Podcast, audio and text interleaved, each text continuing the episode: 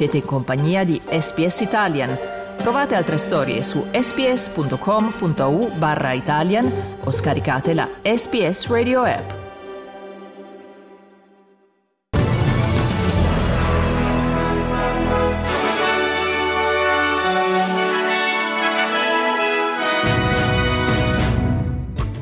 Gaza spari dell'esercito israeliano sulla folla riunita per ritirare aiuti umanitari, almeno 100 morti e oltre 750 feriti. Russia monito di Putin alla Nato, un intervento militare in Ucraina avrebbe conseguenze tragiche. Italia, Italia piante dosi sugli scontri tra studenti e forze di polizia a Pisa. Gli agenti hanno caricato per proteggersi. Sport Formula 1 Gran Premio del Bahrain. Parte la sfida Ferrari e Mercedes alla Red Bull di Verstappen.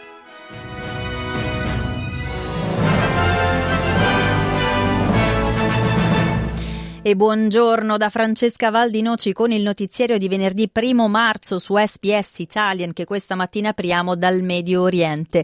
Almeno 112 persone sono morte, 760 sono rimaste ferite sotto il fuoco delle forze israeliane mentre alcuni civili appunto aspettavano la distribuzione di aiuti alimentari a sud di Gaza, secondo fonti del Ministero della Sanità locale.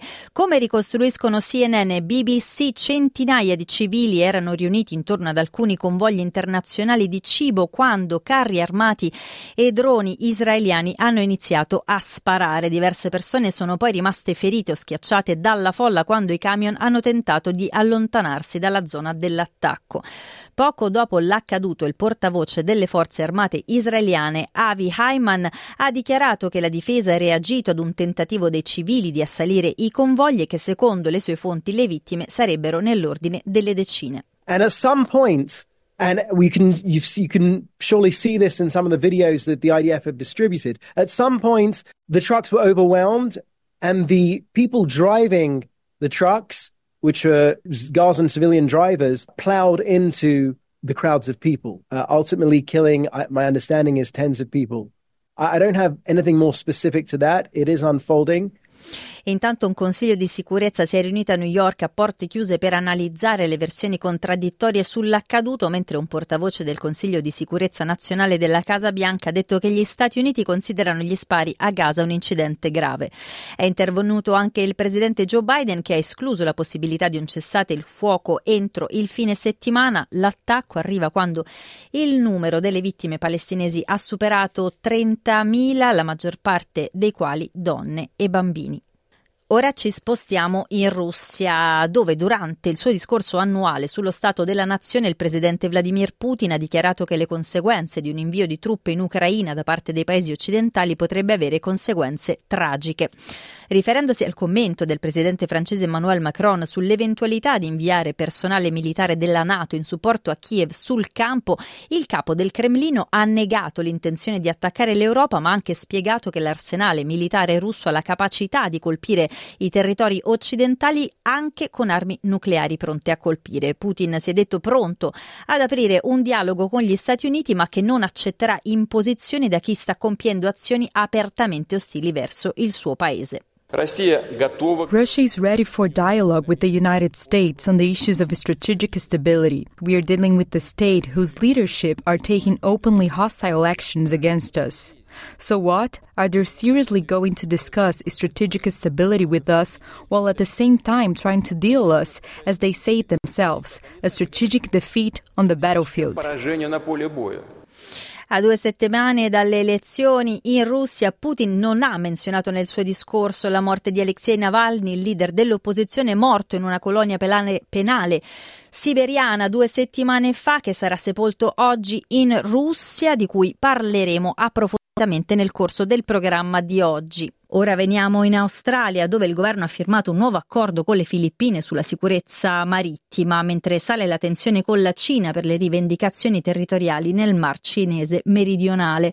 La firma dell'accordo ha fatto seguito ad uno storico discorso del presidente Marcos al Parlamento australiano, con il quale ha descritto la protezione del corridoio commerciale critico come cruciale per il mantenimento della pace nella regione.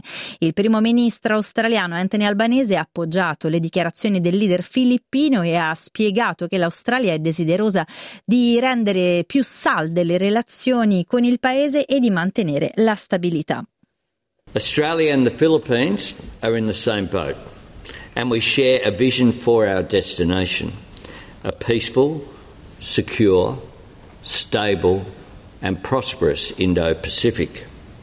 We know the course to follow. This is the new level of engagement our government is seeking between our two nations and indeed across ASEAN as a whole. E dall'Australia torniamo in Europa, ma per spostarci in Italia, una settimana dagli scontri tra la polizia e gli studenti che manifestavano in solidarietà con il popolo palestinese, avvenuta a Pisa, è arrivata ieri l'informativa del ministro dell'interno Matteo Piantedosi di fronte alle Camere. E il ministro ha detto che vanno respinti processi sommari alle forze della polizia che hanno caricato per proteggersi, eppure la leader del PD, Elish Line, ha dichiarato che sui fatti di Pisa la Premier Meloni dimostra di non avere alcun senso delle istituzioni e sul discorso di Piantedosi ha detto questo.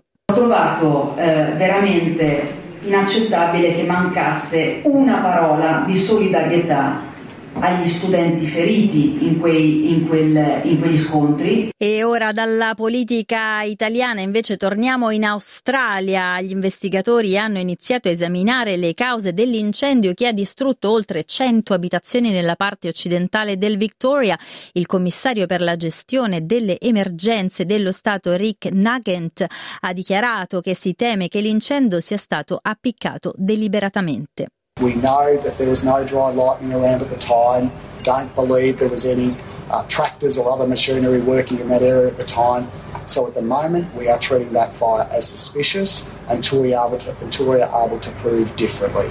Uh, so at the moment, that is an active investigation before uh, by Victoria Police and the Country Fire Authority. E dal Victoria andiamo invece in New South Wales. Questa sera a Sydney si terrà una veglia per Jesse Baird e Luke Davis, la coppia i cui corpi sono stati ritrovati dalla polizia all'inizio della settimana. Una veglia organizzata con il permesso delle famiglie e si terrà a Darlinghurst con la partecipazione di amici e familiari oltre che diversi membri della comunità.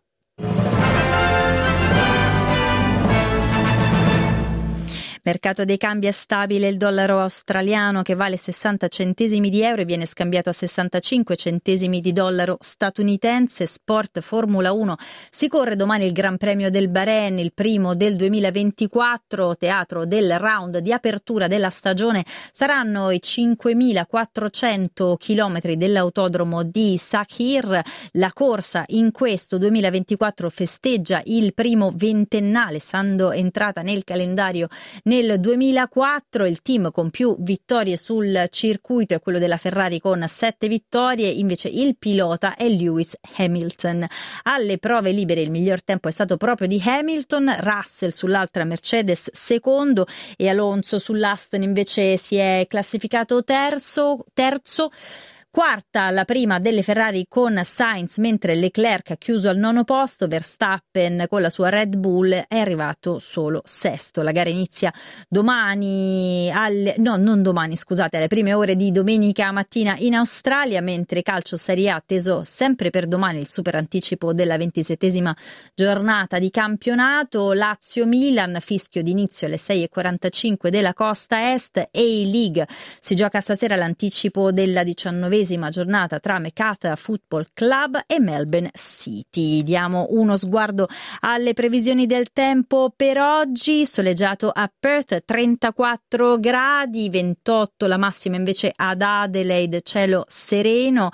Nuvole in schiarimento a Melbourne 25 gradi, cielo coperto a Hobart 24 stessa situazione a Canberra, una massima di 33 gradi, qualche nuvola anche su Sydney 29 gradi, sole invece a Brisbane 32, precipitazioni previste a Cairns una massima di 32 gradi, mentre piogge sono previste anche a Darwin nella giornata di oggi dove la colonnina di mercurio raggiungerà i 32 gradi.